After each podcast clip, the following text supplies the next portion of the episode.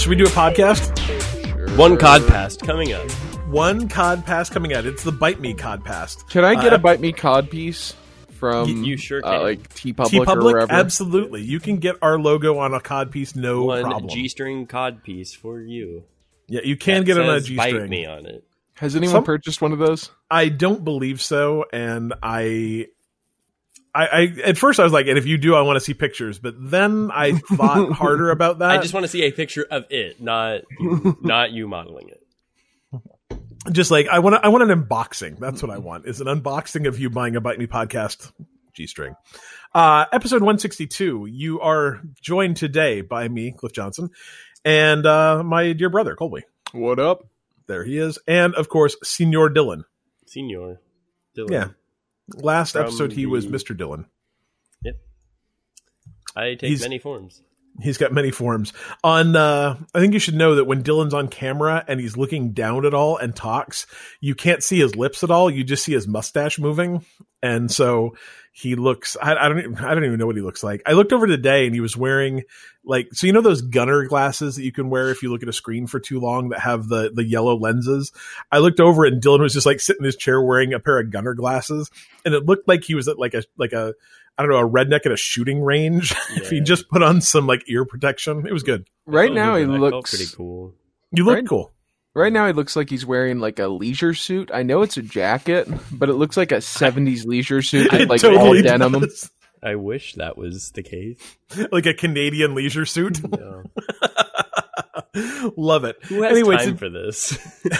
it's like a bathrobe. Like, in what stage of my life am I actually? Do I need one of these? I I wish that bathrobes weren't so warm because like I love bathrobes, but they're always too hot. So, and I I'm not really like a silk kimono kind of guy. I was, I was don't just gonna say. So- Colby and I listened to a podcast called Behind the Bastards, and he did a live recording in Portland like two months ago, probably. And he just showed up in a bathrobe. I'm like, God, I want to be that person. I really want to be the show up in a bathrobe to my live recording person. Um, but I think you either have to be Robert Evans or the dude. Those are those are your options. so anyway, today we're going to be talking about a literal crap ton of video games because I haven't worked in eight days and I spent most of that time playing video games. And Colby doesn't sleep, I don't think. Um, Very little. yeah, so he played a bunch of video games, and Dylan um, both sleeps and was working, so he played less video games. But that's okay, man. Don't feel It's bad. okay. Yeah. Um there's there's going to be a news section. Um and there are three news stories within that news section. I had to like I had to go out to the news barrel and go to the very very bottom of the news barrel and like fish around a lot and kind of the slimy gooey stuff that's at the bottom of the news barrel to pull out these three controller or these three uh news stories. So don't expect a lot from the news section. Um, I'm not saying skip it, but if you did, no one would mind. It'd be fine. Uh, but then we're going to answer a bunch of questions from people. There are a bunch of new cheap free games because we're at the first of the month, and then the podcast will end. That's that's the plan so far. You guys on board? Seems good. I think. Yeah. Okay, cool. So uh, I'm I'm not thinking that maybe we should maybe Colby and I should go every other game and then put Dylan as the third because otherwise you're just going to listen to Colby talk for 20 minutes and then me talk for 20 minutes and then Dylan talk for six. Seems good. Does that make sense? Yeah, we'll do this kind of round robin. Do you want to go first, Call? Well, uh, why don't we start off with the game that both of us have played? Which one did we both play? Untitled Goose Game. We talked about that like literally two Right. minutes ago. Man, do you know what it's like to not work for eight days, then have to go back and work an eight hour day? I do. It's really hard. My brain is still like I didn't like party for New Year's, but my brain's still a little bit New Year, New Year's Eve. So, Untitled Goose Game, um, a game that is, as, as far as I know, Untitled Goose Game actually was created based kind of like on a we should make a dumb gooch game and they did um like it was literally like a i don't want to say a dare but but close enough right Well, didn't it also isn't the name like they just had that as a placeholder that they made a goose game and they're like, yeah, this is an untitled goose game, and then Yeah. they're like, keep it. Yeah, but but now also will like they will very seriously tell you that no, it is not an untitled game called Goose Game. The title of the game Is is Untitled, Goose Game. Goose Game. Yeah. Yeah. So, um, if you are completely unfamiliar with it, um, you play a goose who I about so I, I started playing this. I'm going to say I think Sunday morning, and the first thing you'll notice about the game is the goose is modeled incredibly well, and and the physics on the goose are incredibly good. So much so that it it moves and walks like every single goose you've ever seen. It it makes like if you've ever heard a goose like walk on cement, their feet have a certain sound to it and they captured that perfectly the way it like flaps its wings is perfect um It's little like butt waddle. yeah it's a little butt waddle. Like the difference between the goose walking and the goose running is it's just perfect. The people on the other hand are just like big sacks of potatoes that kind of like wander around on these very predetermined things. They just kind of lumber. It's it's very funny. The goose is perfect and the people are very very not perfect. And the way it works is you you start off as a goose you kind of wander around until you find the first house and you're then presented with a list of terrible things that you need to do to the owner of that house in order to move on to the to the next area. And like the, so the first area is a gardener. And so for instance you have to um get him wet with the sprinkler and so you that means you have to lure him over to his garden area and then with something and then turn on a sprinkler. And so that might mean you steal a carrot and then put it where the water will be. He'll go over and go like, "Oh my carrot, someone stole my carrot." And go over to get it and then you turn on the water and get him wet.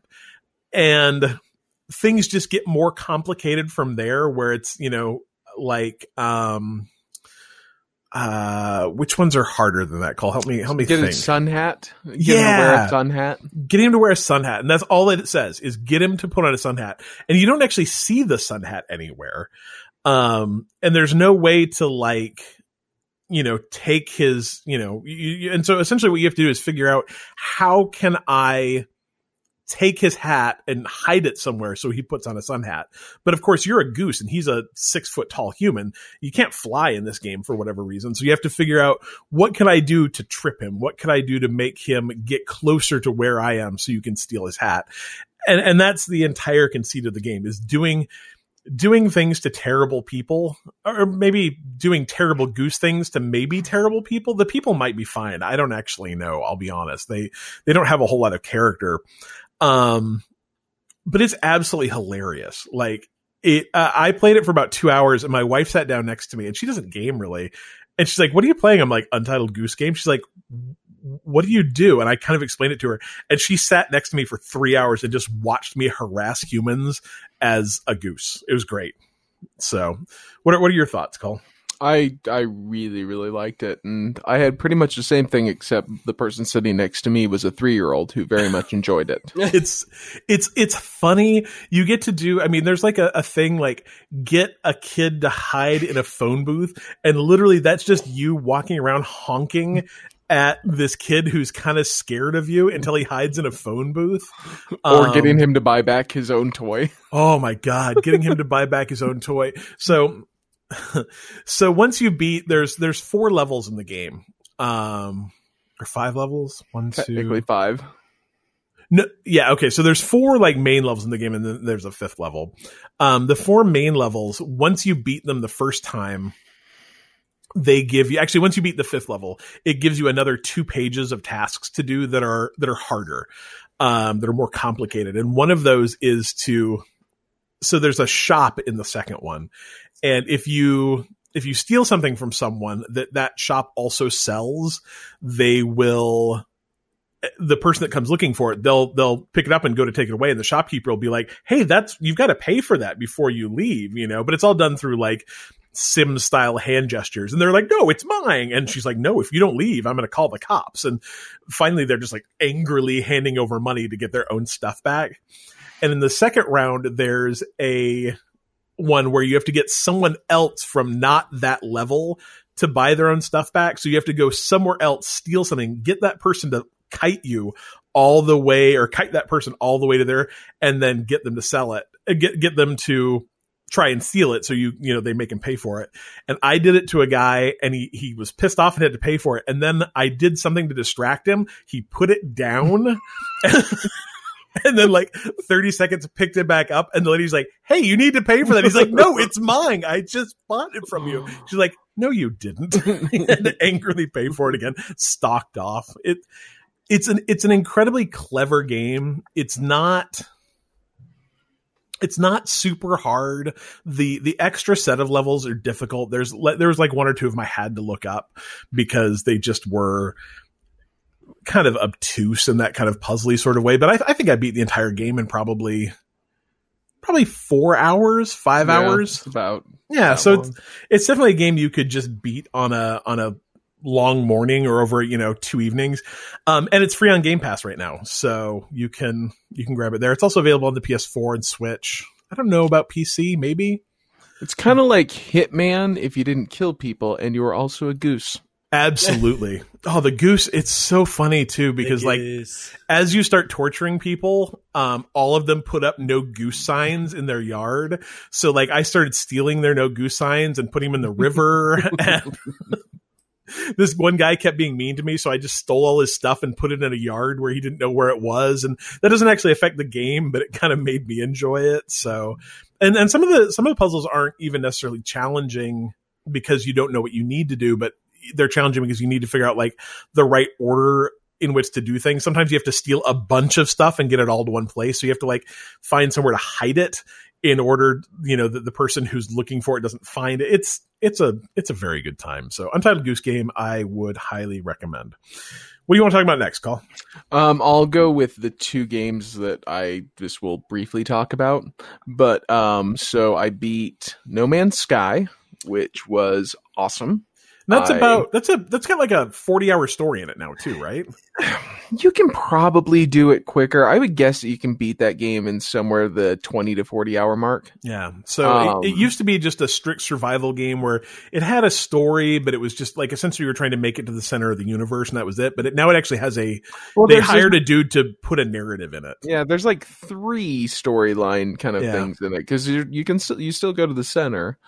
Um, I put about sixty two hours into it. I want to say. Yeah. um and enjoyed every minute of it if you like like starlink uh you'll probably enjoy that um and then i beat rage 2 which uh, about the first three hours i really enjoyed and then the i don't know 12 13 after that i was mostly like why am i still playing this why Colby did and I i, had not give up on this at the three hour mark and just go like that was fun Colby and I had very differing opinions of Rage 2.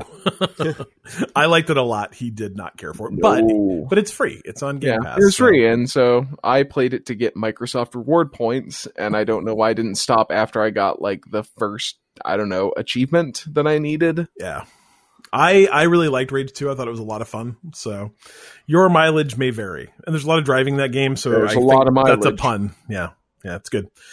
Good, good, good. Rage 2. All right. Uh Dylan, tell us about Total War Warhammer 2, another Warhammer game with a terrible name. Um, I picked it up because it sounded fun.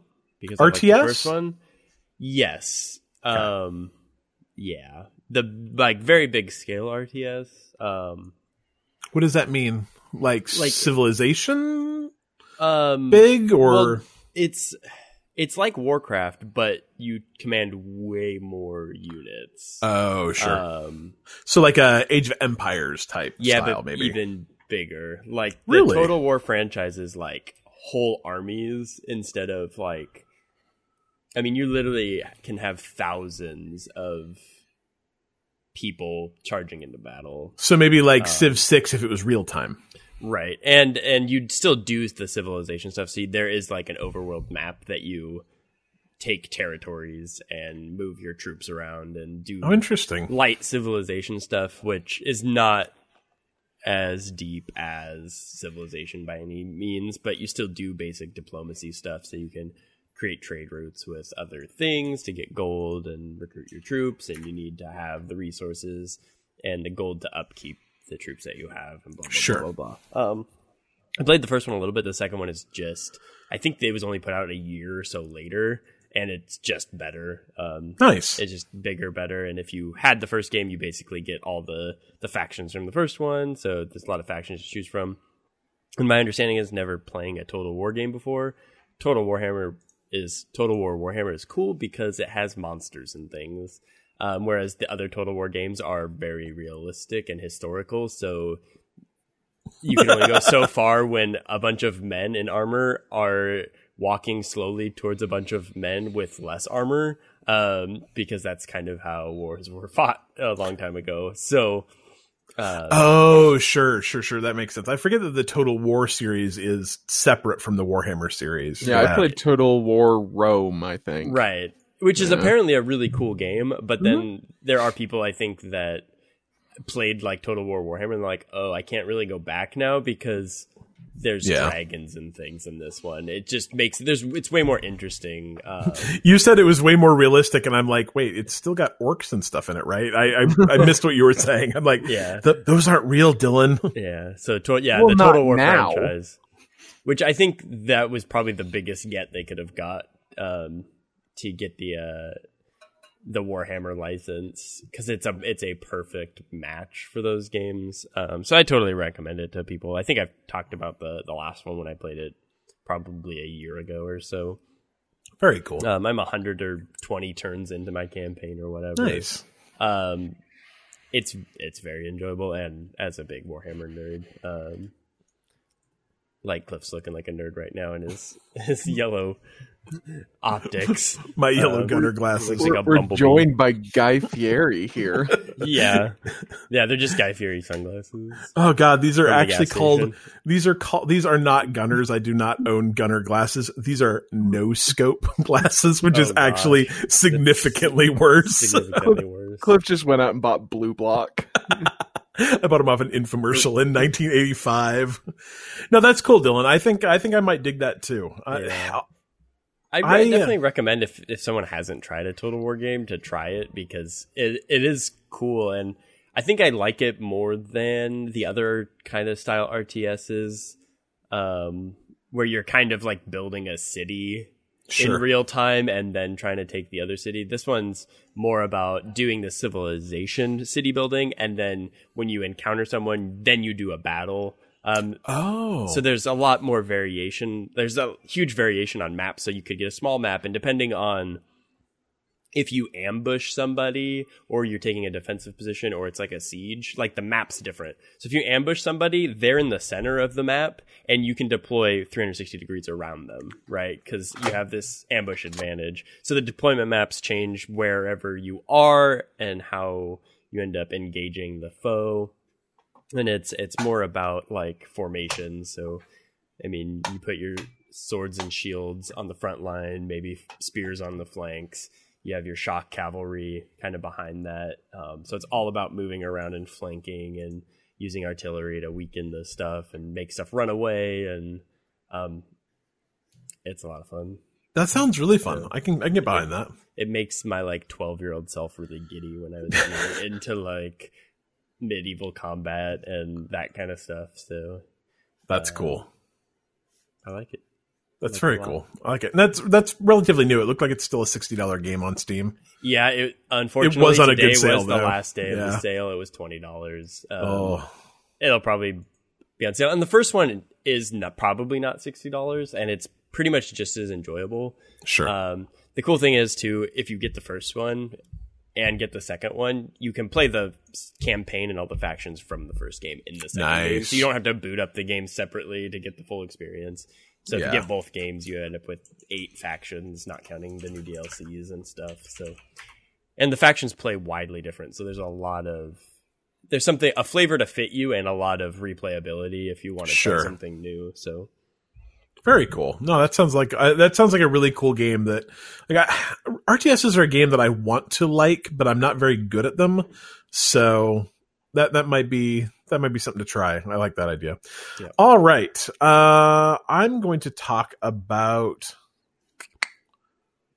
I'm going to drop Pillars of Eternity real fast, just because that's not new. Um, came out in 2016. It's a it's made by Obsidian.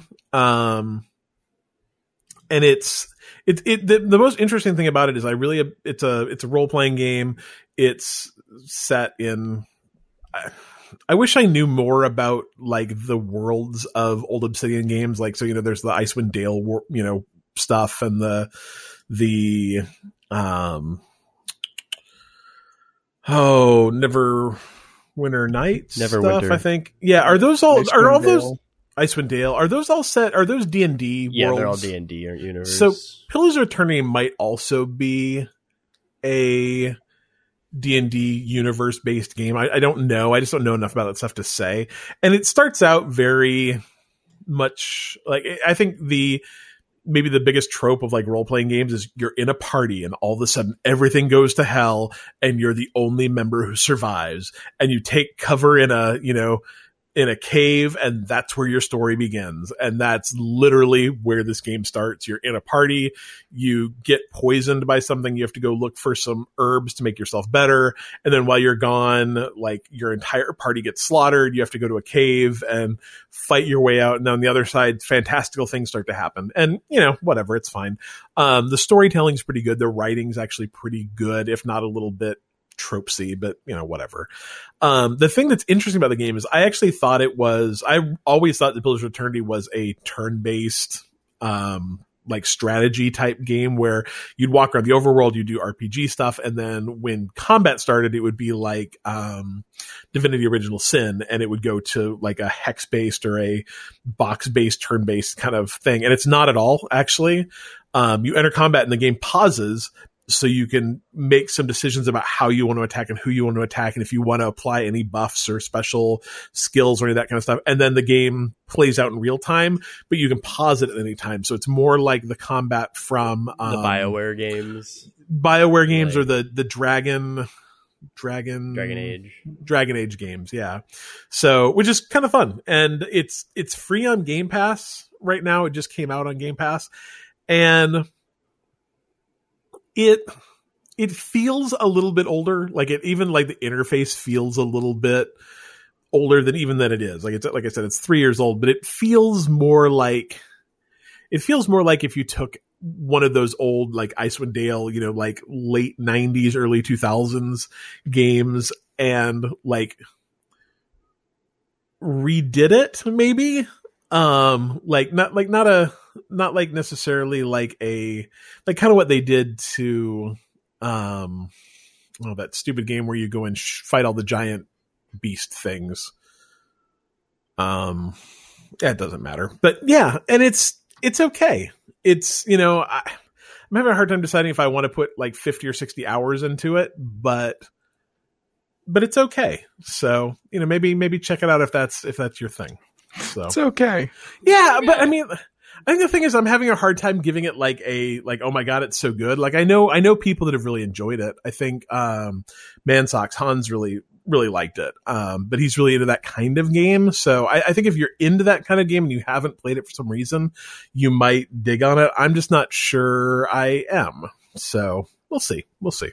Uh, do you want to talk about one of the other weird games you played, Cole? They're not weird games, and I'll talk about Pan Pan, which is a weird game. See, Um, Oh, Pan Pan Pan is a I'm gonna go with puzzle game that was may still be twenty five cents on Switch. I think it's like normally like a ten dollar game that was twenty five cents, and I'm like, I'll spend twenty five cents.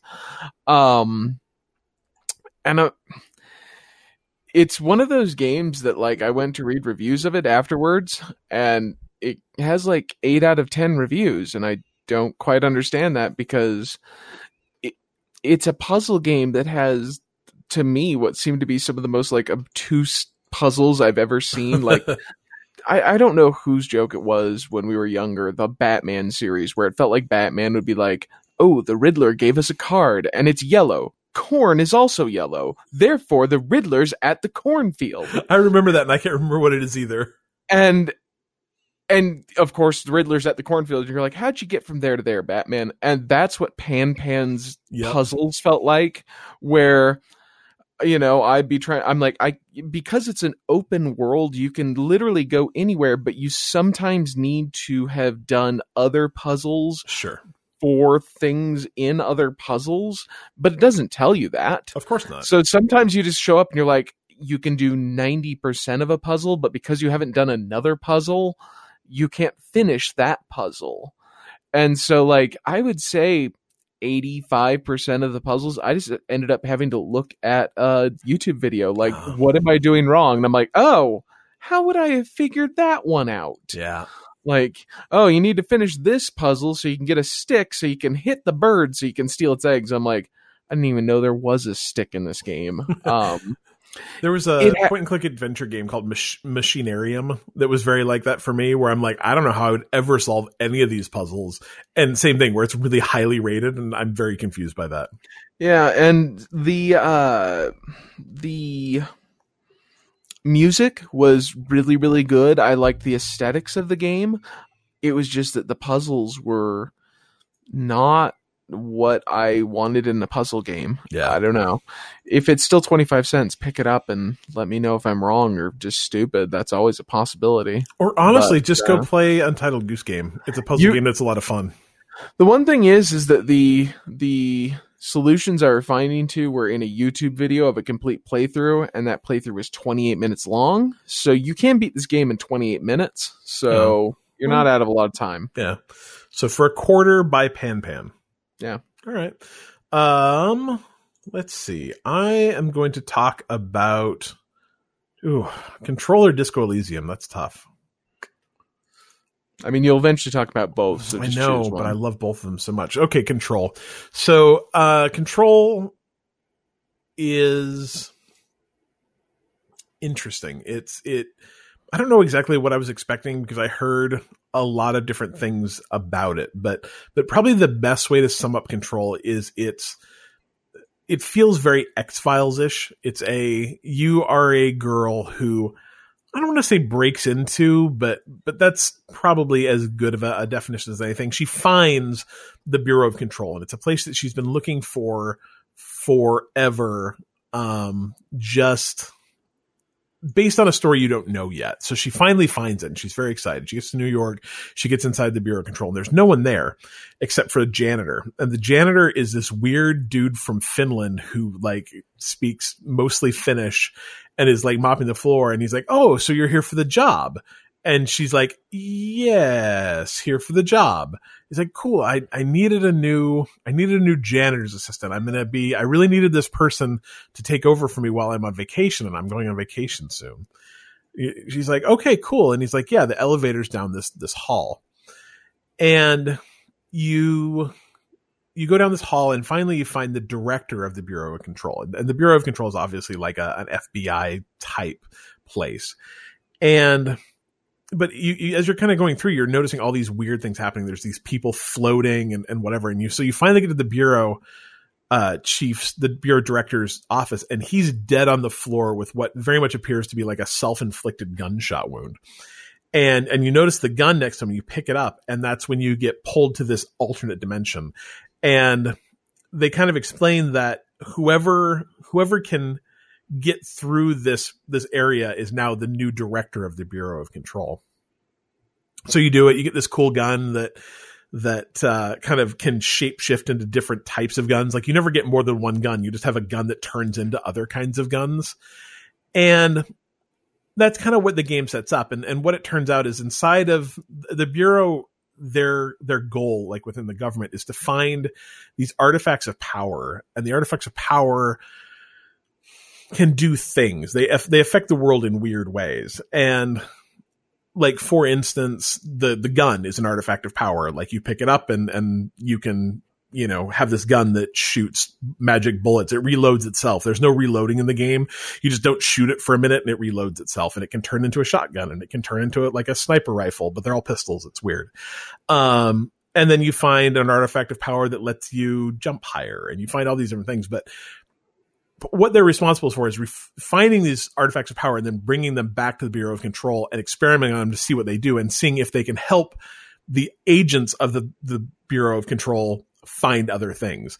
Um, and as you go through the game, it just gets weirder and weirder. And, and you find out that the reason you know about the Bureau of Control is because you found an artifact of power and they took it from you. And at the si- same time they took your brother and you haven't seen him in you know 15 years or whatever. And it's it's a really cool game and i i loved like 90% of it. Like i started playing it and i got maybe three or four hours into it and i was immediately just like this is one of the best games i've ever played. It's got incredible atmosphere. It's gorgeous. It's got terrific writing. The writing's absolutely insane. The the story is really good. It's really interesting. The the level design is really interesting. The way you move through the world is really interesting. The guns kind of cool and the way you upgrade the guns kind of cool. And then i hit like the first I didn't want to say a boss because they were eh, they were kind of a boss, but but not really. And it was just the first time I'd seen this particular type of bad guy, and they killed me like 15 times in a row, 20 times in a row. And the game doesn't have auto save. Well, the game the game's save system is like you find these control points and you take over the control point and that's where your save is. And so and they're just kind of strewn about the levels. And so in this particular instance, every time I died, I had to wait for the game to load, which was long. Like this game has long load times on, I played it on the Xbox One X. So you're waiting 15, 20 seconds for the game to load, and then you're having to run like through a room and through a door and then all the way through another room and trying to take over this other control point and it fails halfway through and this guy attacks you again and there's a little bit of a cutscene. So every single time I'm dying, I'm having to not only play this dude again, but go through this entire area where I'm having to, to go from this checkpoint.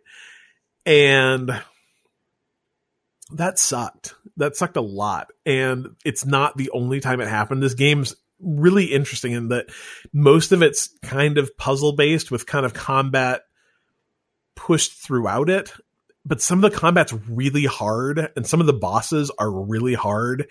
And there are going to be sections of it where you are going to die five times or 10 times or 15 times even though you haven't died at all in the last 3 or 4 hours or barely been challenged like you you know and and sometimes you're going to get through an area and you know fight a wave of 10 bad guys and then go into the next room and fight a wave of 10 bad guys and then go into the next room and fight a wave of 10 bad guys and then die and have to do all three of those over again. And so it's this weird juxtaposition between a game that's not super combat oriented until it is and it made it made playing it really really strange. Like I, I enjoyed it. I liked it a lot. And and the things I liked about it didn't change at all. It had a great story all the way through the end. It had um really fun characters. It was really well written. The puzzles were interesting. And the gunplay was actually pretty good even kind of once you figured it out. But it also was really frustrating. There were points where I was just doing the same thing over and over and over again for a half hour. And that's not something I really enjoy. And a game that was, if the game had not been as good as it was, it would have been, been a game I would have stopped playing. So I don't know. It's, I know it got IGN's game of the year. I know it won some game award stuff. So I think it's been pretty well received, but I'm also not the only person I've heard complain about the difficulty level. And it's not even the difficulty level, it's the difficulty spikes. It's not that it's a Dark Souls game. It's that it very occasionally gets really hard for no real particular reason. Um, and like you never in that game, you never have a lot of health. So it's not like I was, it's not like I was killing a guy or it's not, it's not like I was taking a ton of, of damage. It was that I got hit twice and I was dead.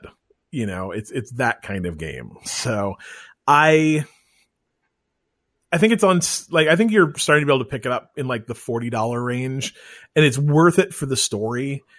Um, but if you're not like a person, if you're a super good gamer, like I, I actually mailed it to Colby, so Colby will probably get it in the next day or two, and I'm be, I'm going to be very interested to see what his take on it, like because he's a he's a better gamer than I am. Like maybe Were- it'll. Were you in your chair? I was not in my new gaming chair. I was not. You can see it back there. It looks great, right? There's your Yeah. problem. Ooh, um, no, it's it's Colby's got a gamer watch. No, Um, I've, I've got a hiking watch. oh, it matches my gamer chair though. Um, no, I was on my couch because it's an Xbox game, so that might have been the problem. And I'll be interested to see how. I'll be interested to see how the difficulty spikes matter for you. Like if if you're just a better gamer than me, and that's a lot of people, maybe it won't matter. But it was a it was a game that I really really really liked and was just incredibly frustrated by a number of times. So it's cool. Uh, like I would I would recommend it to people, but it, like be prepared for it potentially to be difficult. So we'll see. Uh, do you want to talk about Star Wars Battlefront 2, Dylan? A game that's two years old? Yeah. Um, well, apparently, the uh, they just did a new uh, celebration edition because it is Very cool. the anniversary. So basically, if you get the celebration edition, you get all 300 cosmetics or whatever that Oh, nice. earn through in game uh, or whatever. And then it's kind of got some re-reviews lately. So I was kind of like, oh, maybe I should play this. Um, and actually, I, I really do like it. Um, Battlefront, I've always liked Battlefront. Yeah. I still think the first one's the best one, but like the first first one. Uh, Yeah, yeah, yeah. Back on Back back in the day, Battlefront. Um, but aside from that, every time I turn it on, I have a horrible bug that makes the game unplayable. oh, um, So, but so what happens if I turn my Xbox on and I haven't actually closed the game? The bug triggers. So I have to restart the game. Like I have to close the program, like close the game and reopen it. Or otherwise I just float up into the air. I had. So when I played the single player campaign for It was a single 2, it was a single I player had- campaign, yeah. I had that exact same bug where Yeah. I was just like, I was. Are you playing the single player? yeah. Yeah, the single player is great. The So single player campaign is really good. Bug out. I was can't sitting there. because it, every time I spend 15 minutes trying to like play my game and I can't. I don't remember what I did to fix it because it was a long time ago. I played that game at launch. But yeah, I was just sitting there and all of a sudden I started, like, I jumped and I just didn't stop jumping. I just floated out of the level. And I don't think it kills you either. You, like, you just keep floating until you kill the game yourself. So that's funny. That's funny. I was actually seeing some gameplay of that game the other day somewhere and kind of I really liked it. It was it was a lot of fun. I should I should maybe boot that back up and give it another try. So Yeah, I mean it's a solid game. Um, Yeah. And that's a game if you can get it cheap, it's got about a 5 or 6 hour campaign and the campaign is very good. Very good. I don't know if it's still on sale, but like it was like ten or fifteen dollars or something. I think it's it's quite regularly that price. that I got So it. So um, that's good stuff. yeah, it was good. That's good stuff. I don't. My only. I understand they're like blasters, but I wish the guns had a little more feedback. I agree. I absolutely agree. And like, it's hard to imagine what a blaster would feel like. And I'm sure they don't have the same amount of kick as like black powder weaponry. But like, I I feel like they shoot a li- like it's a little too much. Like I put my crosshair there, and they don't. It doesn't move at all. I'm just like pew pewing a dot, and I mean, I just wish they felt a little different. But I guess in theory, if it was a laser, that's probably kind of what it would be like. Right. You know, It you're just just, shooting. It just doesn't. It feels feel bad. good. right? Yeah. It just feels funny. So, other than that, though, All right, good. Thanks, Dylan. I think I think Star Wars Battlefront is something to, to check out. Um, and remember, if you have, I believe, if you have EA EA All Access, um, I EA think it's in there now. Yeah. So, yeah, check that out. Uh, you want to talk about Katana Zero or Breakpoint Cole? I'll talk about Breakpoint because I'll save the best for last. Um, Breakpoint, Is Katana Zero really the best? Yes, Katana Zero is an excellent game. Huh. All right, cool. Um, so Breakpoint is the Ghost Recon. It's the Wildlands. Is it an actual sequel or is it like a spiritual successor? I mean, it's got the same name. I guess in theory, like Ghost Recon, all of them are in the same world, I guess, but that world's just here. The GRCU, So- you mean? I exactly. I- it's not a cinematic universe. GRU, the group. Yeah, I mean, I believe Ghost Recon Breakpoint is supposed to be a, if not a sequel, it is supposed to be in the same lineage as, as because that. But it 100% just feels like Wildlands 2, which I am 100% down with because I put, I think, 140 hours into Wildlands. And uh, I know that it had problems at its start, but I don't know if they've just fixed those or if people complain a lot. I don't know. It's hard to tell I- nowadays. I wish I knew. I wish I knew how to answer. Well, I know how to answer that. Yes, the game, in theory, still has problems. They like two, three weeks ago, they announced a huge initiative where they're going to be doing feedback and trying to figure out how to fix what's broken. And And I, I, don't, I don't know, but I know it's supposed to not be good, I've only played and like it's sold like garbage. three, maybe four hours, and so far to me, it just feels very much like Wildlands without your like three PC companions. Interesting. It just feels hundred percent just like that, and I'm having So fun you playing don't it. have you don't have co-op companions anymore. No, well, you can have. I mean, if you're playing it co-op, but Yeah, it- there's but- no PC companions. No, there's no like uh just you know, which kind of sucks because I liked those guys in the last game because it made taking down like the bigger places a lot easier. Because eventually you could get it where all four or all three of them could target different guys, and so you could take down you know four guys at once rather let's be than f- we'll be frank too. Your alternative was me. yeah yeah. Um, and that was and the not computer good. PCs were way better. Like he's Way like, okay, better. let's go, and I'm like, uh, everyone's dead. Who do I shoot? He's like, well, I mean, that guy. I'm like, but you already killed that guy. I'm like, I'm just not. I'm not that fast. You, you can shoot him again if it makes you feel better, I did, and I just go up and shoot the dead bodies. Yeah. So but uh you would just stay and be the lookout. all right, Cliff, we need you to I- stay here and let me know if anyone's coming. I actually just gave you the controller that wasn't plugged in. It was some sort of weird role role reversal from a younger age. It makes sense. It really makes sense. I liked. I, I gave you the was Mad Catz controller. The problem I had with Wildlands is not that it wasn't fun, like it was a great game, but that it took it took you being I don't know, for a game that was incredibly problematic, it took like killing civilians incredibly seriously like cuz me and me and Colby and Kevin used to play it and he's driving and you know driving around and Kevin and I are just taking pot shots at anyone that moves like it's Grand Theft Auto and they're like you killed a civilian you failed this mission I'm like well, what There- am I supposed to do for eight minutes while he drives somewhere then? you got. I mean, I think you had to kill five civilians before. Sometimes you had to drive a long ways, Cole. in in like a very short period of time. I mean, in my defense, this is also the game where Colby would go take us up in a helicopter. He's like, "Hey, do you guys have the parachute perk?" And we're like, "Not yet. I haven't unlocked that one." He's yet. He's like, "I have." they would just parachute away as our helicopter plowed into a mountainside. So, hey, you know, That does sound like me. it Um, does. but anyway, Wildlands is just to me it feels exactly like that. And I, I know there's like there's PvP in this game, so I don't know, maybe that's broken. Maybe there's maybe once you get farther I'll get into it where I'm like, oh, this is bad. But I don't know, so far to me it just really feels like Wildlands 2. I mean, there's so nothing I'm- wrong with that, right? I'm enjoying it. Interesting. Yeah. Cool. So Wild or Breakpoint has nobody's, you know, seal of approval except for Colby. So Yeah. And that's all that we- matters. yeah, I mean this game I'm looking at reviews and it is like three out of five, two out of five, like it's solid fifties and sixties, so Eh, well we'll uh you're only three hours in, we'll check back with you in a week or two and see see how it's going. So um do you want to talk about Katana Zero or should I talk about Disco Elysium first? Oh, you can go with Disco Elysium. Disco Elysium is the greatest game ever made.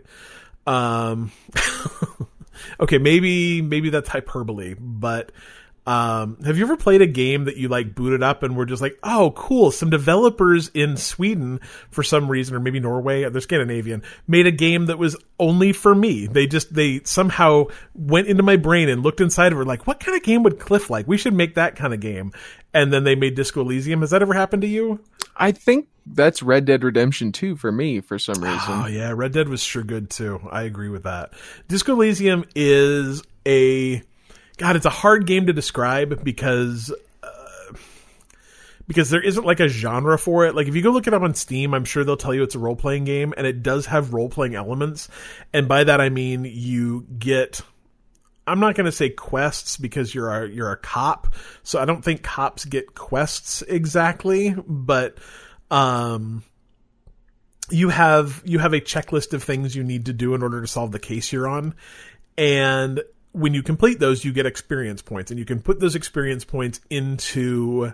Um, I don't really want to say skills. I want to say things like hand-eye coordination, or there's there's like authority, and there's like um uh like how good you are at seeing and smelling things and so they're this very weird set of of of skills and and things that make up you um and then you can like get a pair of sunglasses that will also make your authority go up um but there's no combat in the game like at all um I actually, you don't even have a gun for, I like, I just barely got mine. I'm like 40 hours into it.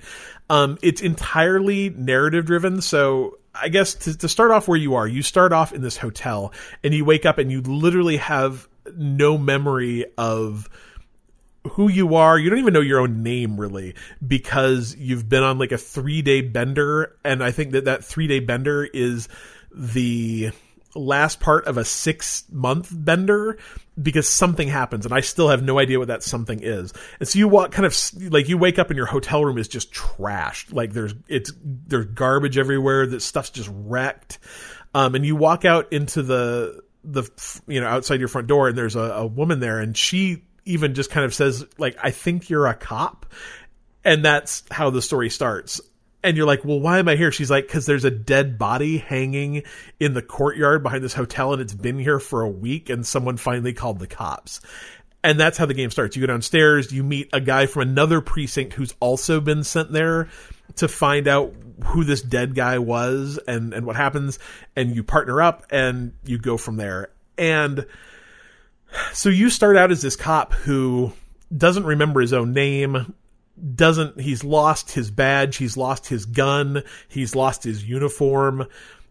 He's lost everything including most of his mind. He is just separated from reality in ways that are kind of indescribable. And your choice at that point in the game is are you going to clean him up and make him so he's a good cop again and solve this case or are you going to continue the six month bender you're on and see if you can still solve the case anyway? Or some some portion in between that. Like are you going to be a cop who is a good cop or tries to be a good cop during the day and drinks at night? Um, are you going to do any of the multitude of drugs that are available to you in this game? They they can help you with your skills but they also are very damaging to your persona.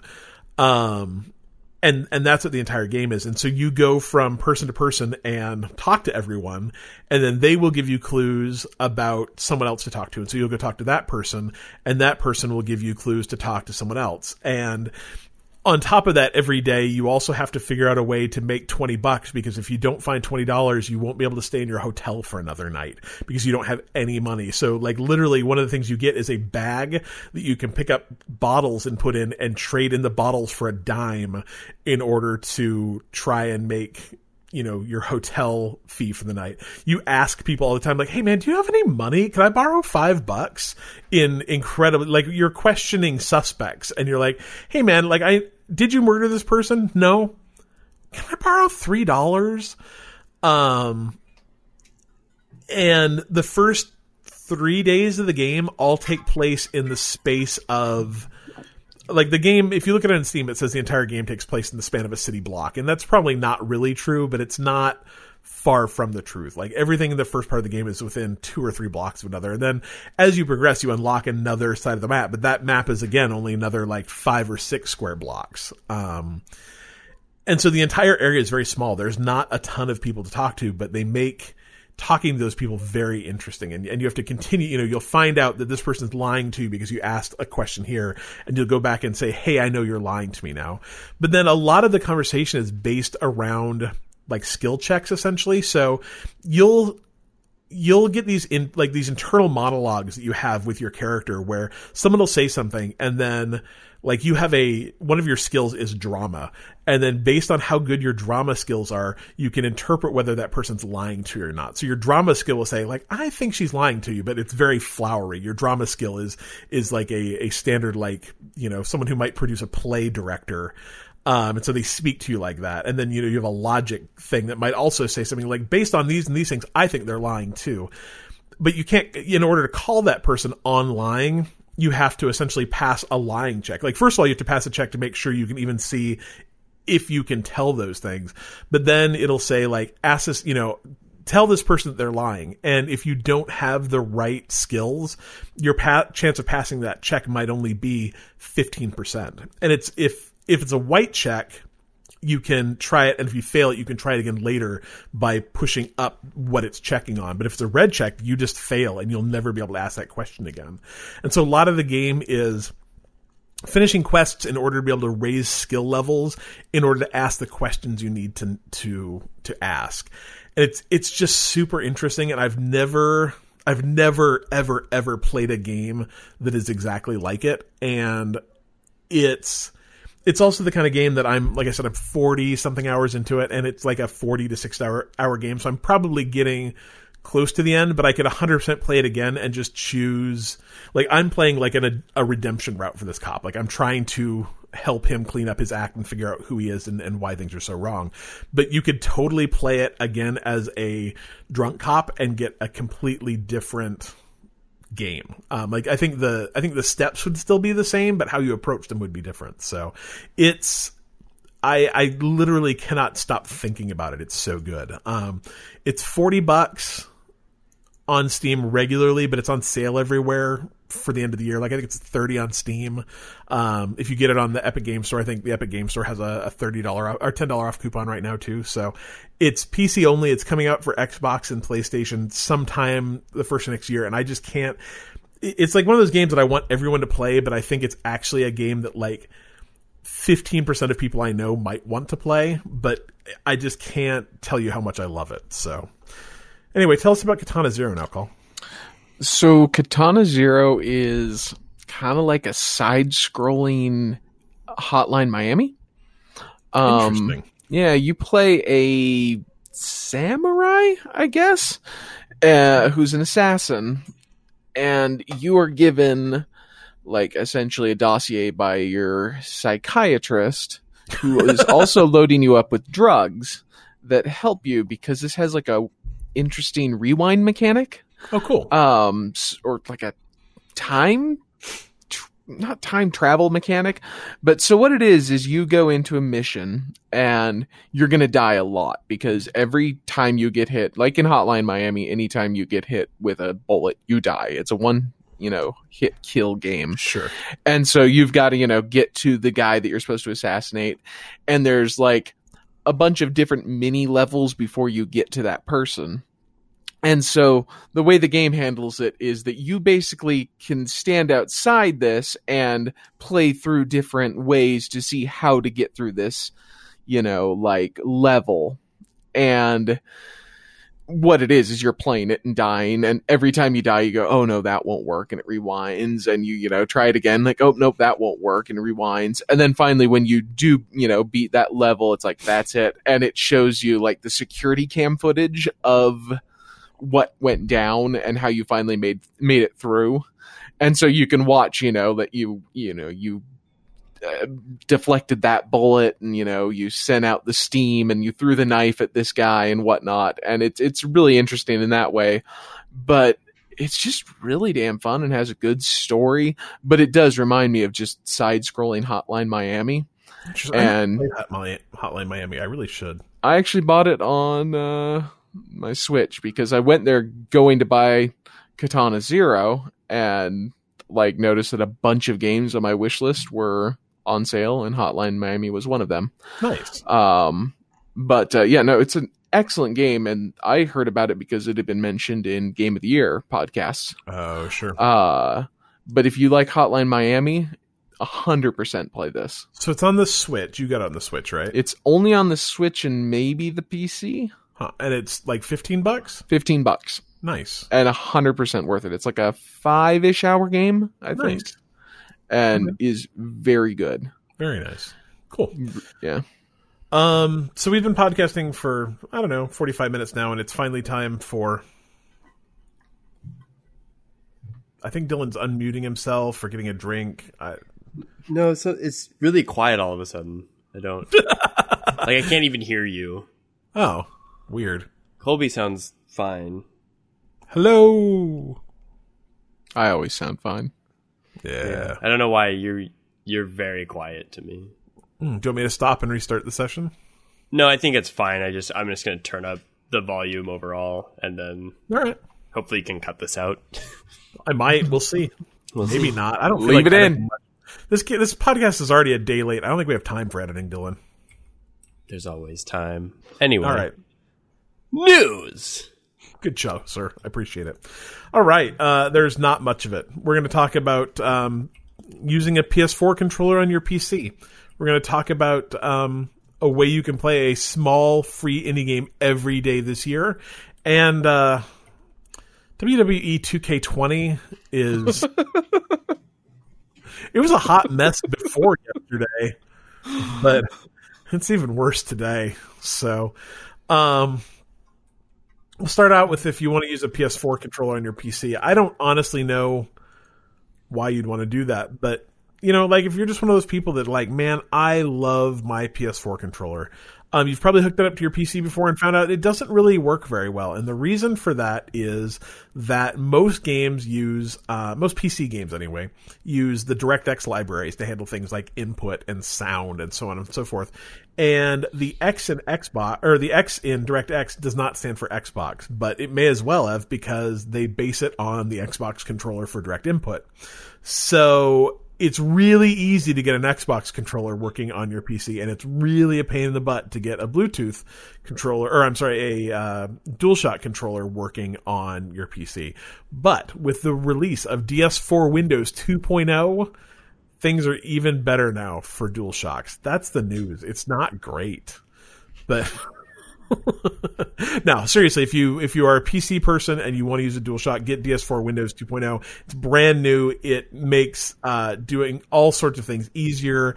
It's going to just make everything about using a PS4 controller on your PC better. So if that is you, this is what you need to do to make it work better. Or if you've tried in the past to use a PS4 controller on your PC and have been unsatisfied with it and have gone back to using your arguably better Xbox controller, but you just don't like that for some reason, this is this is the fix for you.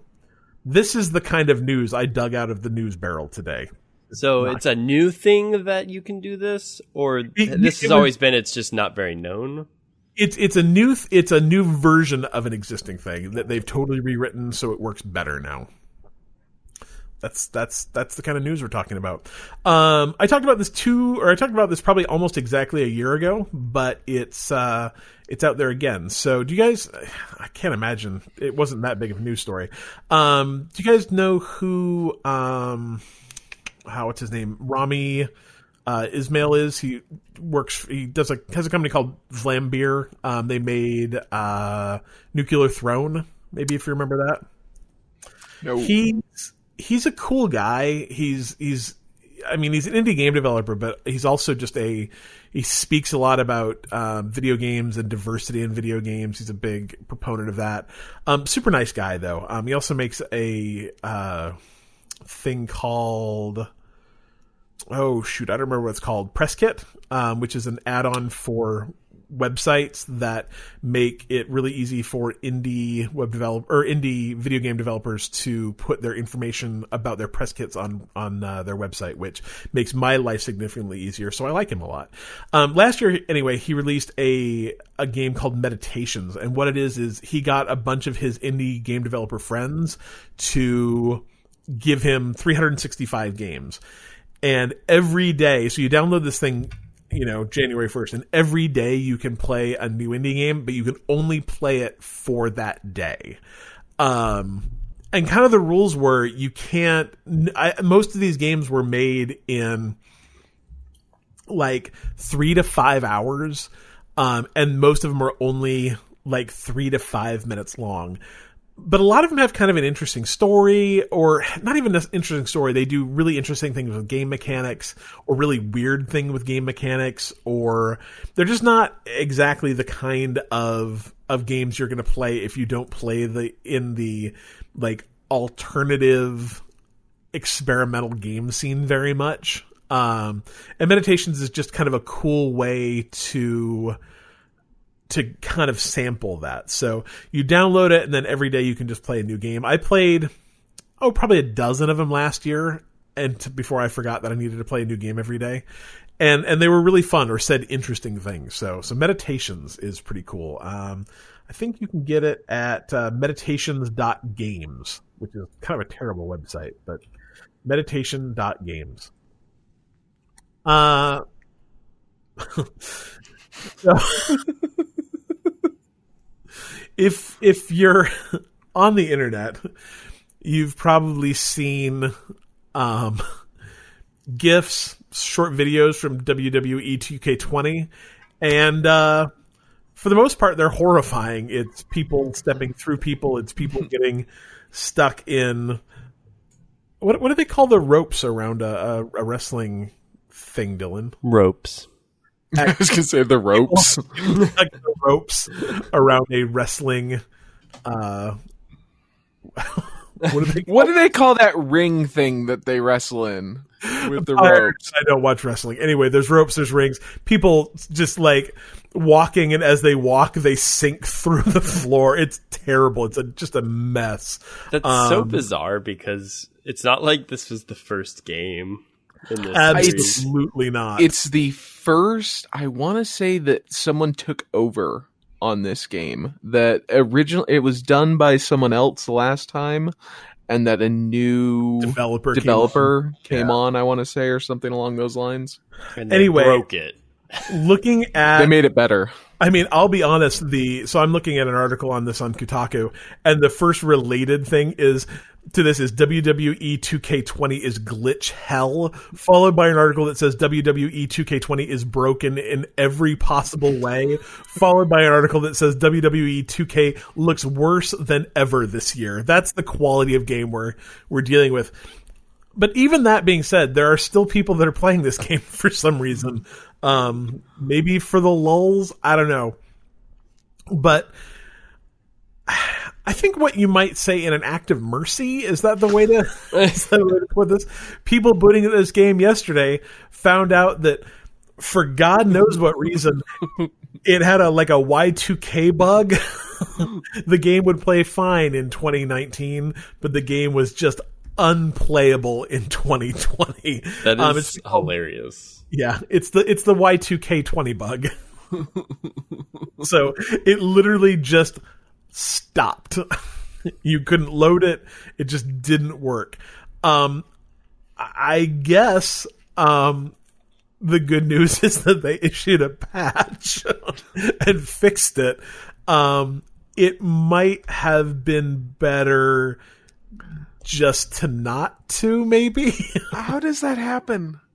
Well, Like, I mean, eh, is it coincidence that it happened that day, or was No. it literally like a Y two K thing where it's like, and your game is, you know, wrestling twenty? It's not like you were, oh crap, we're in doing nineteen and we're rolling it over the twenty. Like, So the way it happens, like the reason the Y2K bug existed Yeah. was that computers at the time could only store numbers that were so big. yeah, And so two digit versus four digit. yeah, and so instead of, you know, coding and, and and things like that mattered. So instead of storing, you know, 2, you do it as 4. And the thing is is like if you're lazy or in a hurry, uh, let- let's not even say lazy because I don't I don't believe most developers of video games are lazy.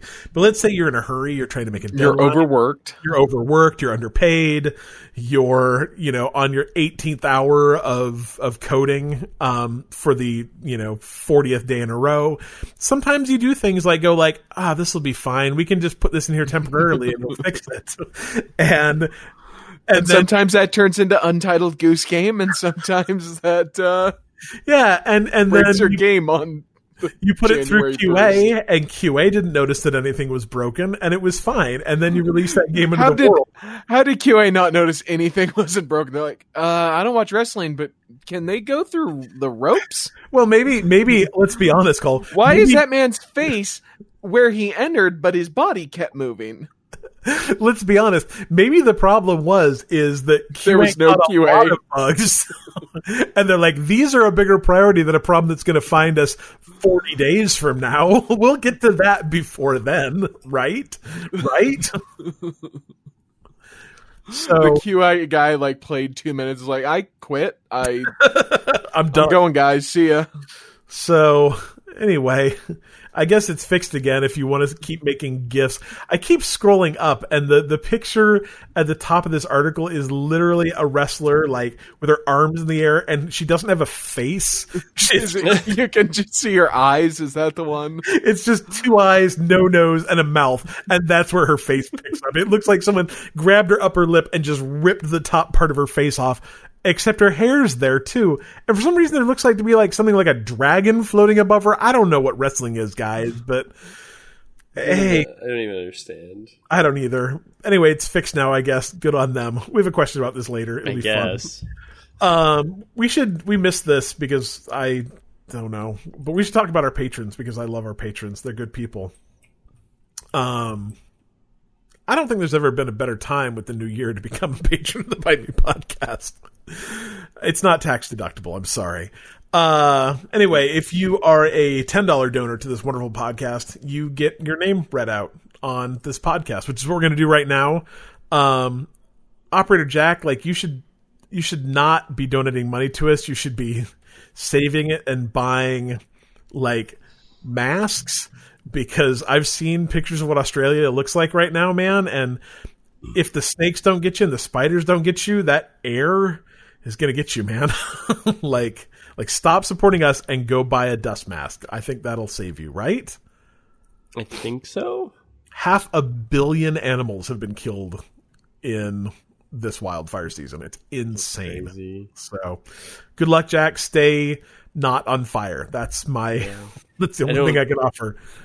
I guess there's nowhere to go, right? You can only go so far, It's an island, man. right? I have no Zealand. concept of how big it is, really, but Huge. Yeah, it's crazy. It's a continent. But it's an That's island. also a. but all of it's on fire. Country. Tony. Oh yeah, no, and that's what I'm saying. Like, there's fires that are as big as Belgium. Holy So- crap! Really? Uh huh. Wow. It's like four million hectares, whatever the hell that is. Hectares. I don't. I don't know. I I live in America, where we use weird measurements. Um, but I, I want to say it's like four million or four hundred million hectares or whatever is. I don't know. It's a They just find a guy named Hector. He lays down. They measure him. Yeah. No, that that would be the American way. You're saying there's actually like a thousand somethings in a Uh-huh. And it Yeah. just makes sense. Yeah. Yeah. Anyway, stay safe, Jack. Uh, Brian Henniger, thank you. Joe Cole Jr., John Tippins, Megan Phillips, Tom McDermott, Austin Palmer, Alan Schulte, and of course Kevin Schold. Thank you for supporting our podcast. We appreciate it. You're all fantastic. I can never decide like how like is this an ad? Like do people do this part and skip it like I do ads in, in other things? Because we're kind of funny in the middle sometimes. I don't know.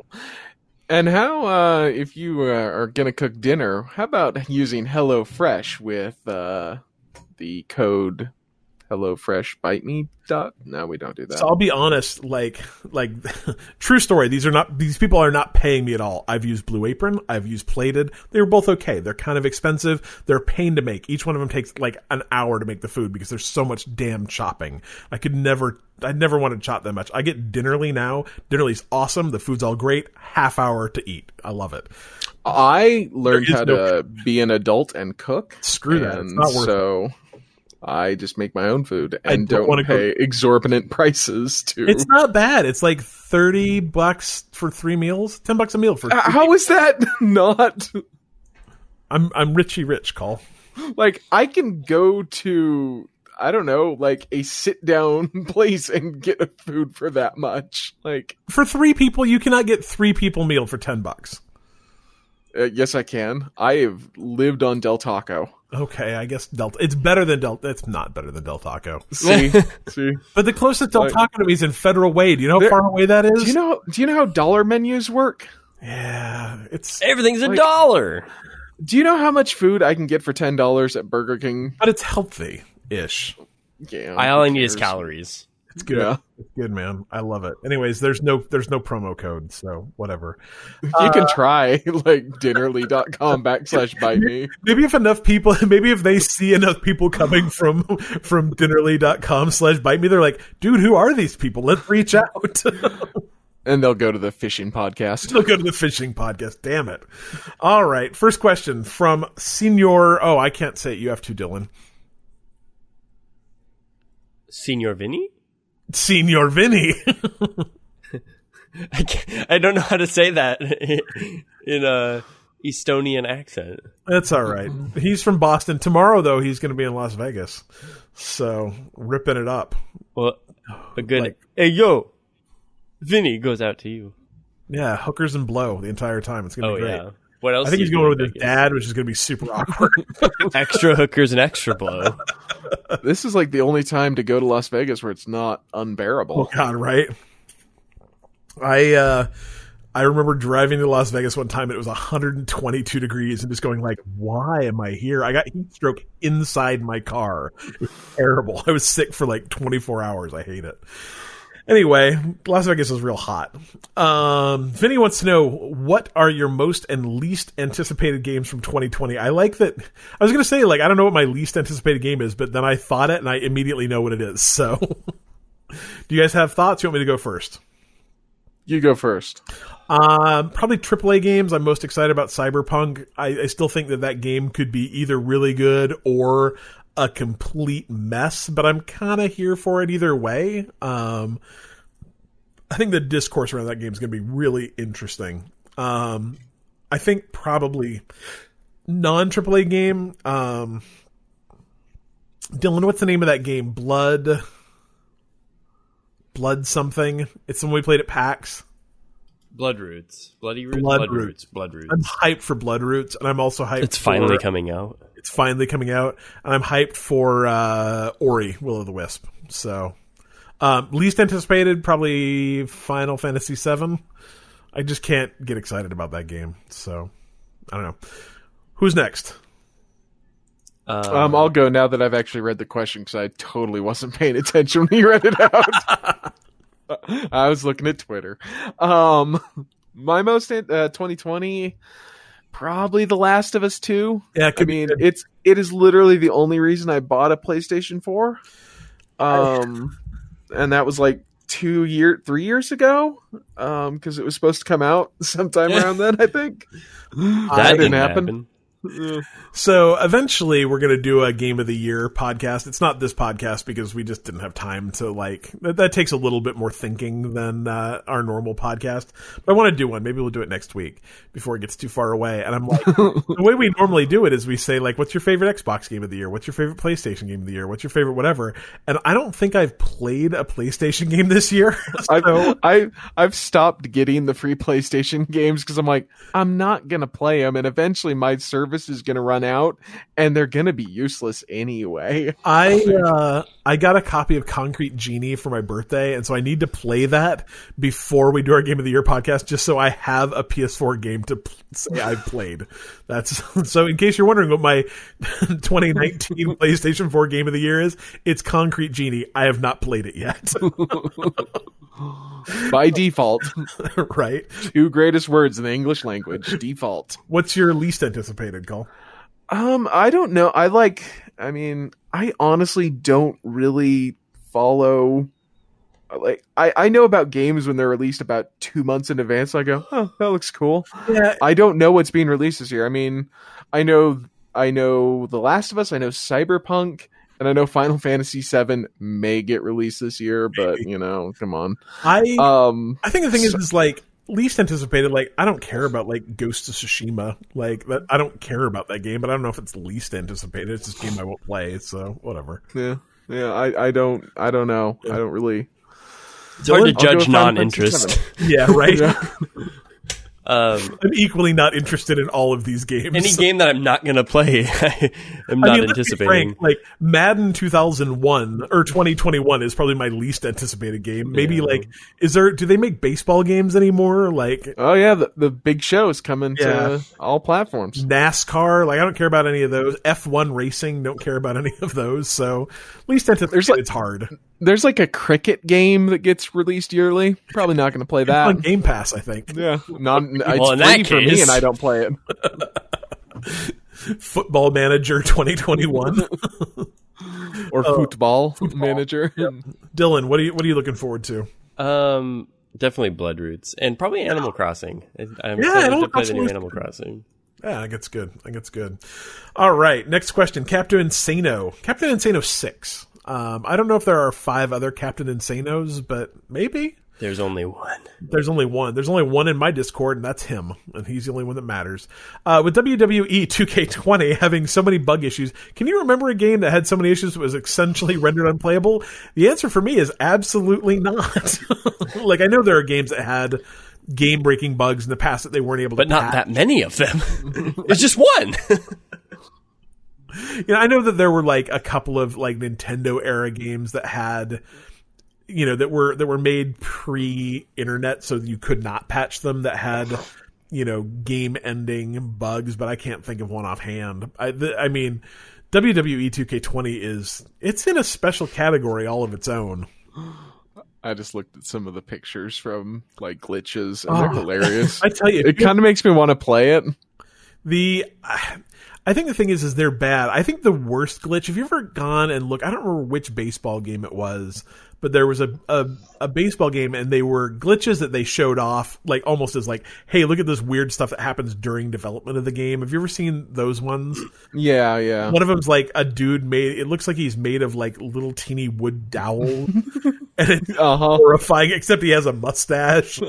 Um, those ones are some of the worst. But man, WWE2KE, and I mean, always when you look at like like the FIFA games and the the Madden games, always have that one where you know like the guy's foot stands still and he keeps running, and all of a sudden his legs twenty feet long, and then it's flopping behind him. But like this game's special, man. There's a hilarious video that you can look up, and it's Joe Rogan and someone else who does MMA like announcing. Oh, it's hilarious. and it's them announcing glitches in the I don't know whatever MMA game Oh, there yeah. is.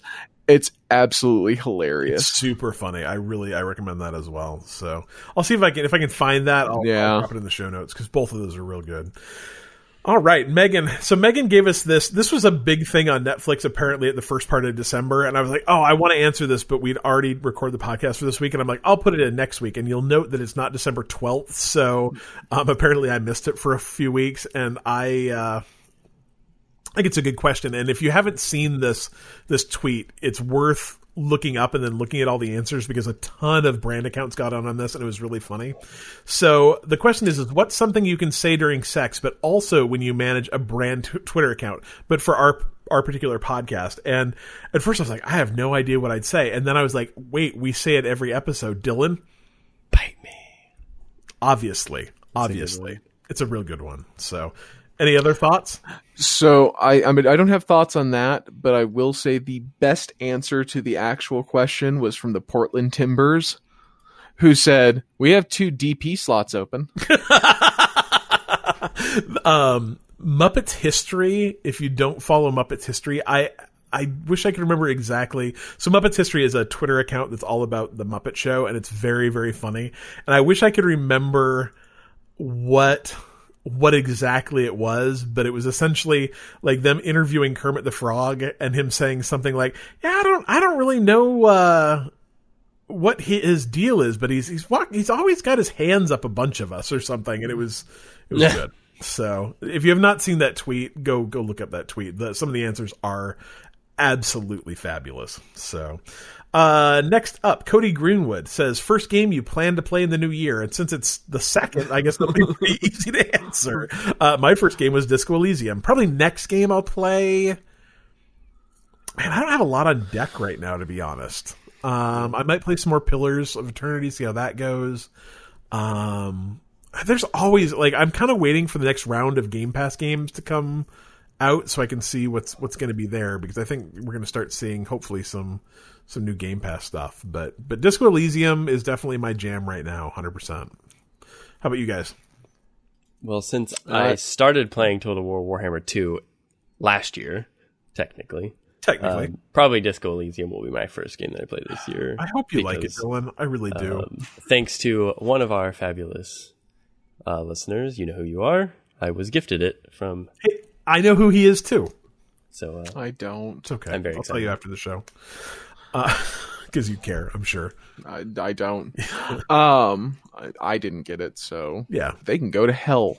Not from giving me? you a game that you I I mean- mean, run anyway. it'll, it'll run on my five year old Mac, right? Um, I mean, I started playing Breakpoint and Katana Zero on the first of the New Year's, but the next game I'm gonna try and play, I want to get. I bought Plague Tale well, I'd like Uh, to try that. A while back, and it's not a game I can play in front of my three year old, and so I need to find time to play that. So Sometime you and I need one. to find time to play Wolfenstein Youngblood. Yeah, we do.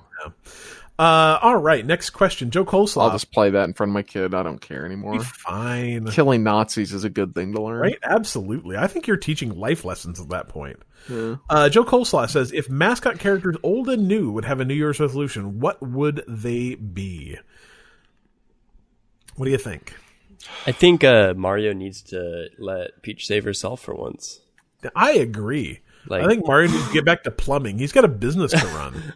yeah, I mean, Do- he's probably way Is behind Luigi on his taxes. running that? yeah, I, I assume. I think Peach needs to put a ring on it if she wants What? to. Uh, you know, what? Uh, I mean, what are the taxes in the Mushroom Kingdom? Though we don't know how it's run.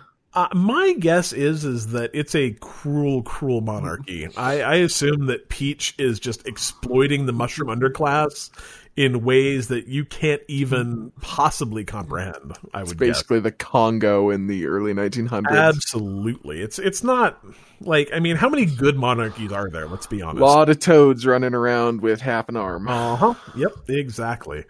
Um, I I think that this is the year that Sonic finally gets his whatever together and becomes a real mascot again. I think I think having his own movie is going to really like. I mean, okay, so. So, Badoom ching. So think about this. They gave uh, The Witcher his own TV series on Netflix. Yep. And all of a sudden he's everywhere. Like that game's getting played more now than it did at release.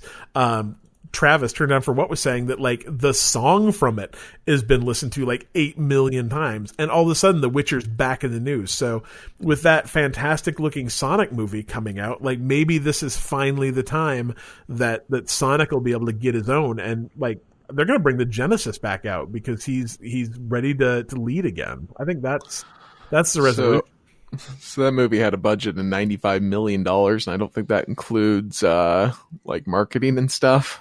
does it does it include redoing Sonic's face? It does. That Oh. cost five million dollars. Apparently, it had a 90 million dollar budget originally. It's amazing what you can do with five million dollars when you just make people work eighteen hours a day and then fire them when they're done. Um, I, I guess the good news, like let's look at let's look at the plus side of the the Sonic movie. Okay, um, Cats is going to lose somewhere between seventy and a hundred million dollars. Sonic can't lose that much unless Oh, it it could. yeah. I'll go see Sonic. If if if it makes 20 million dollars, it's lost 70. They should So, they should really just uh, do a marketing uh, strategy that's it's not cats. I really still want to go see Cats. I saw the new Star Wars. It's really good. If you haven't seen it yet, like it's really good. I saw it too. Neither Colby or I are someone you should actually listen to when we say the Star Wars No. movies are good, though. As as someone with a Star Wars tattoo, uh-huh. yeah, maybe my opinion. I mean, as someone who is currently staring at a Star Wars wall, uh yeah, maybe, maybe my opinion should not matter on whether you think Star Wars is good. we're or not exactly objective, so it's good though. It's really good. Uh, do you have an idea for a mascot, Dylan? I Mario. Mar- oh, That right, was- Colby. Colby, sorry. I mean, I was going to say Mario's got to be getting up there in age. Um, I mean, Mario was originally from Donkey Kong, Late eighties, so that's or early eighties. I mean. early early 80s. So I mean, he's probably at my age. Like, dude should probably lose some weight. Like, you know, he Needs needs, to get to, healthy. get fit. So, so we don't have Mario dying in a couple years of heart failure. 'Cause that'd be real sad. real sad. That'd be real sad. You have to make like Mario Maker three. You have to make like a little tiny, like clear machine. Mario was running Defibrillator. holes and Mario was running. All of a sudden, he just he just keeled over and I mean, think- dude eats a lot of pasta, probably not a lot of vegetables uh, other than mushrooms, and he's kind I of mean- portly. yeah. Yeah, that's a good point. That's a real good point. Uh, all right, turn down for what says if you were to wake up as a toy, what would your line lines be when your button is pushed? So, Cole, if I push your button, what do you say? What? Oh, okay, I I completely misheard the like. I definitely line have a pull I'm like, string though. what? yeah, yeah, yeah. There's a snake in my boot. I actually think I probably giggle like the Pillsbury Doughboy, to be honest. That's good. I mean, when I wake up, I'm not real cheery. It would probably not be something appropriate for this podcast.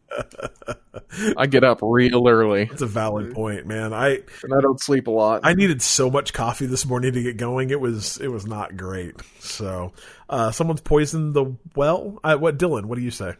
Um, I think I would be a pirate toy, and I'd be like, let's get booty.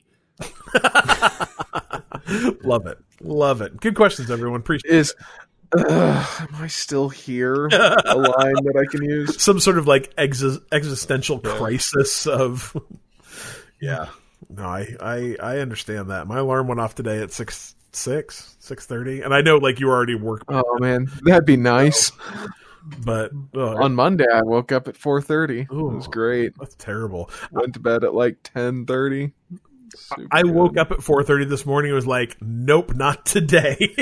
Went back to sleep. So, all right, let's talk about some cheap free games. Hopefully, uh, over the holidays, like between I think it was like the 19th and the 31st, uh, Epic was releasing a free game on their game store every day. Some of them were quite good. Uh, the one on the 31st was actually the brand new ukulele side scroller, which I was very happy to grab because that game looks dope. Um, but right now they're giving away three games, so you can get uh, Darksiders one, the Warmastered Edition. God, I hate. I don't know. I've never played a Darksiders game, but I hate their names so bad. Uh, Darksiders War You don't Mastered like the Death Definitive Edition? Darksiders 2 Definitive Edition. No, they both make me just like sigh a little bit. Um, but also get Steep. So Steep's a pretty dope game. It's like a snowboarding game. It's not as good as Amped, but nothing Yeah, is no as amped. So get your OG Xbox out we'll play some Amped. Um, but it is good. You get a wingsuit. It's fun. Uh, those are free now through January 9th. So I don't know why they're giving away three, but like frankly, Epic can give me free games all the time, and that's absolutely okie dokie. Uh, PlayStation Plus this month is uh, Uncharted: The Nation Nathan Drake co- collection. So that's I believe one, two, and three remastered. I believe. I think. I Think so? I think you're right. Um, and then Goat Simulator, which is I don't know Probably the better game. uh, see, I don't- I do love me some Goat Simulator. I've played it. I just don't get it. I don't like it. It's just not my. It's just not my thing. Um, Your opinion can be wrong, Cliff. It's fine. yeah, Goat Simulator seems like a game that would be really fun to get drunk and play. Um, but I can't play it otherwise. I just I played it for about 15 minutes. I thought it was really boring. So to each their own, though. Uh, anyway, it's free. Free, I think. There you go. Um, I believe it is also free on uh, Game Pass if you It is. want to get it there. So, uh, Stadia is announcing their first. Yeah, this might be the second set of, uh, of free games. Uh, if you subscribe to Stadia Pro uh, in January, you will get Thumper, which is a really cool rhythm game. Um, I know Adam really likes that. Um, it's cool in VR, but I think it's pretty good without VR. And you'll also get Rise of the Tomb Raider. So if you are a Stadia Pro type person, you can give those a try. Um, and if you are a Twitch Prime subscriber, which remember all you have to be is a Amazon Prime person to get Twitch Prime. Uh, you can get Enter the Gungeon, which Colby and I played like three weeks ago, and is surprisingly fun. It's super Uh, fun. yeah. It's very I fun. really, it's very hard, but it's very enjoyable. Everything in that game is a gun, which was very strange, but I, I liked it a lot.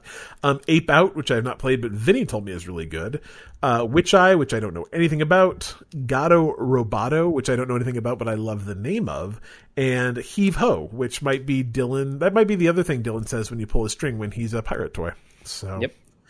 Uh, I think that is it. Is anyone? What about Xbox games? Uh, they came out last week. We talked about them. Yeah. I don't remember what they. They are not memorable, to be honest. So Oh yeah, they're right there. yeah, I could pull them up though. I have that. Styx Shards of Darkness, Batman: The Telltale series, and Tekken Six, Yeah, I think and Lego Star Wars Two. I guess Star Wars Two is really good. Um, and and the Batman Telltale stuff's supposed to be great, but you know, not not exactly my thing. So uh, definitely Not my that tang. hot thing. Anyway, uh, thank you for for joining us. I apologize that our episode was a little late. The uh, holiday. That said, I'm not giving you any more money. Yeah, you don't give me money now. Uh, That's a good point. be weird, really, frankly. I'm like, Colby, come guest on me and also give me money. Um, the the holidays were kind of they got, I kind of got lost track of time and dates. When you have two of them on Wednesdays, and then Yeah, you was- had stuff in between, and man, it was messy. So thank you for for sticking with us. I suppose I did 25 podcasts last month. Like last month was very busy for me. Um, 26 actually, plus the ones we do for Bite Me. Anyway, you can find out more about us at bitemepodcast.com. Uh, it's where all our episodes go. It's where you can find ways to subscribe or follow us, so on and so forth. Um, you can listen to us now on Spotify if that's your jam. You got a new uh, smart speaker. You can listen to us there on Spotify, or you can actually ask uh, that smart speaker to play Apple. Uh, ask her, I think you, you say, uh, play Bite Me Podcast on Apple Podcasts, and it will play through your new smart speaker as long as it's a smart speaker from Amazon. I don't know how it works with one from Google. So Go give the fishing guys a follow. yeah, give the fishing guys a follow too. Just ask if you ask your smart speaker to play Bite Me, it'll play a fishing. Start start sending them video game questions. God, that'd be amazing. but specifically, like, send them questions about that Final Fantasy fishing game. uh, you can follow us on the socials: Facebook, uh, Twitter, and Instagram at Bite Me Podcast. You can join us in Discord, in which all three of us participate regularly, even though Colby's got a job and has to do it on a phone. Like, he's committed to our Discord. No, I just hate work. There's a. Oh, sure. I forget about that. BiteMePodcast.com slash Discord. And you can, again, follow us on Patreon at patreon.com slash BiteMePodcast. Like, I can't really follow us there. I think you have to, like, subscribe to us there, I guess. There's not a whole lot going on if, if you don't pay money. Anyway, uh, Dylan, do you want to lead us out? bite me. That's also something you could say if you're a brand account, I guess. So, thanks. Bite me. Thank you.